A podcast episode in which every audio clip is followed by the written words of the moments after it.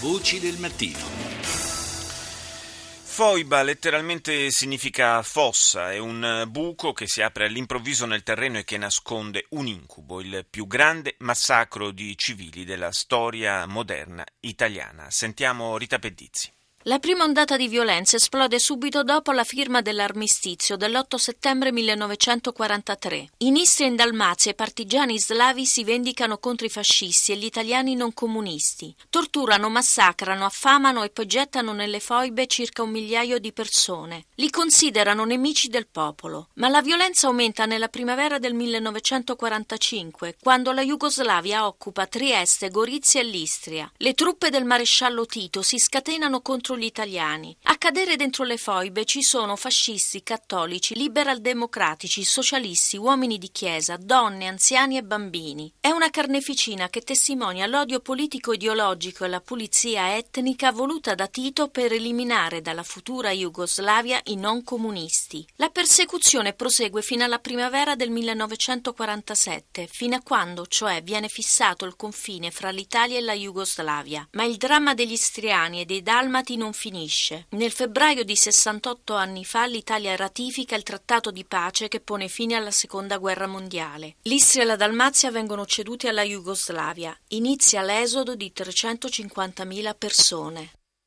Oggi ricorre il giorno del ricordo dedicato proprio alle vittime delle foibe agli esuli della Dalmazia e Istria. Do il buongiorno a Giorgio Marsan, vicepresidente della sezione romana dell'Associazione Nazionale Venezia Giulia e Dalmazia. Buongiorno. Buongiorno a voi, buongiorno ai vostri telespettatori. Eh, senta, eh, abbiamo sentito così questo brevissimo riepilogo di, di quelle tragiche vicende, eh, forse uno, uno, degli aspetti che ha reso anche per tanti anni più amara tutta questa vicenda è stata la sostanziale consegna del silenzio che c'è stata intorno. Assolutamente, io ricordo benissimo ancora da, ma neanche da bambino, anche da grande, eh, che praticamente non se ne parlava assolutamente.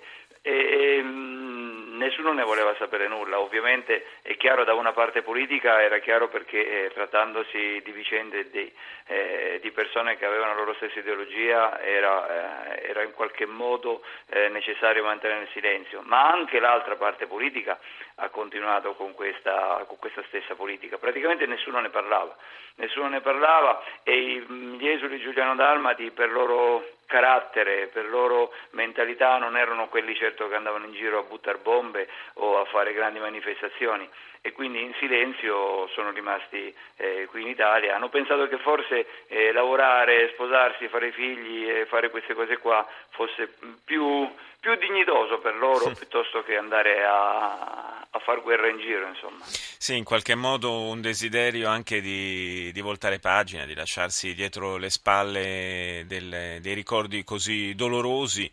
Assolutamente, molti non ne parlano, eh, molti non ne hanno parlato per tantissimi anni e alcuni non ne hanno parlato mai. Alcuni anche quando è stato possibile tornare in quelle terre non ci sono assolutamente tornati, altri ci sono tornati ma eh, naturalmente con eh, la pena nel cuore di non poter più rimanere lì e anzi del fatto che gli veniva assolutamente negato in alcuni casi che c'erano mai stati, perché se il silenzio da questa parte è stato assordante, dall'altra parte è stato ovviamente assoluto, per cui eh, chi è andato ad occupare le loro case spesso e volentieri non sapeva neanche perché stava lì. Insomma.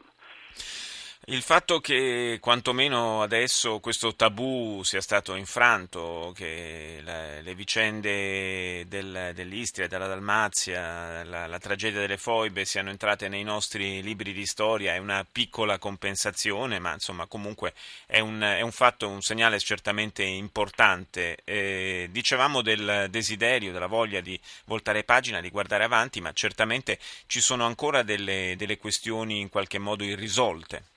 Sì, esistono delle questioni irrisolte, eh, vi è per esempio la questione eh, della, eh, diciamo, delle compensazioni che, eh, da dare ai, ancora a quelli rimasti dei profughi rispetto a quello che hanno perduto nelle loro terre, perché non ci dimentichiamo che l'Italia decise di pagare eh, con la cessione dei beni dei 350.000 italiani eh, i danni di guerra eh, dovuti alla Jugoslavia, che però gravavano certamente su tutto il popolo italiano, non soltanto su quei poveri sventurati che già non avevano nulla per, per loro, insomma, quindi capisce bene che era anche una beffa oltre al danno. Ah certo, non c'è dubbio. Io ringrazio Giorgio Marsan, vicepresidente della sezione romana dell'Associazione Nazionale Venezia Giulia e Dalmazia, per essere stato nostro ospite.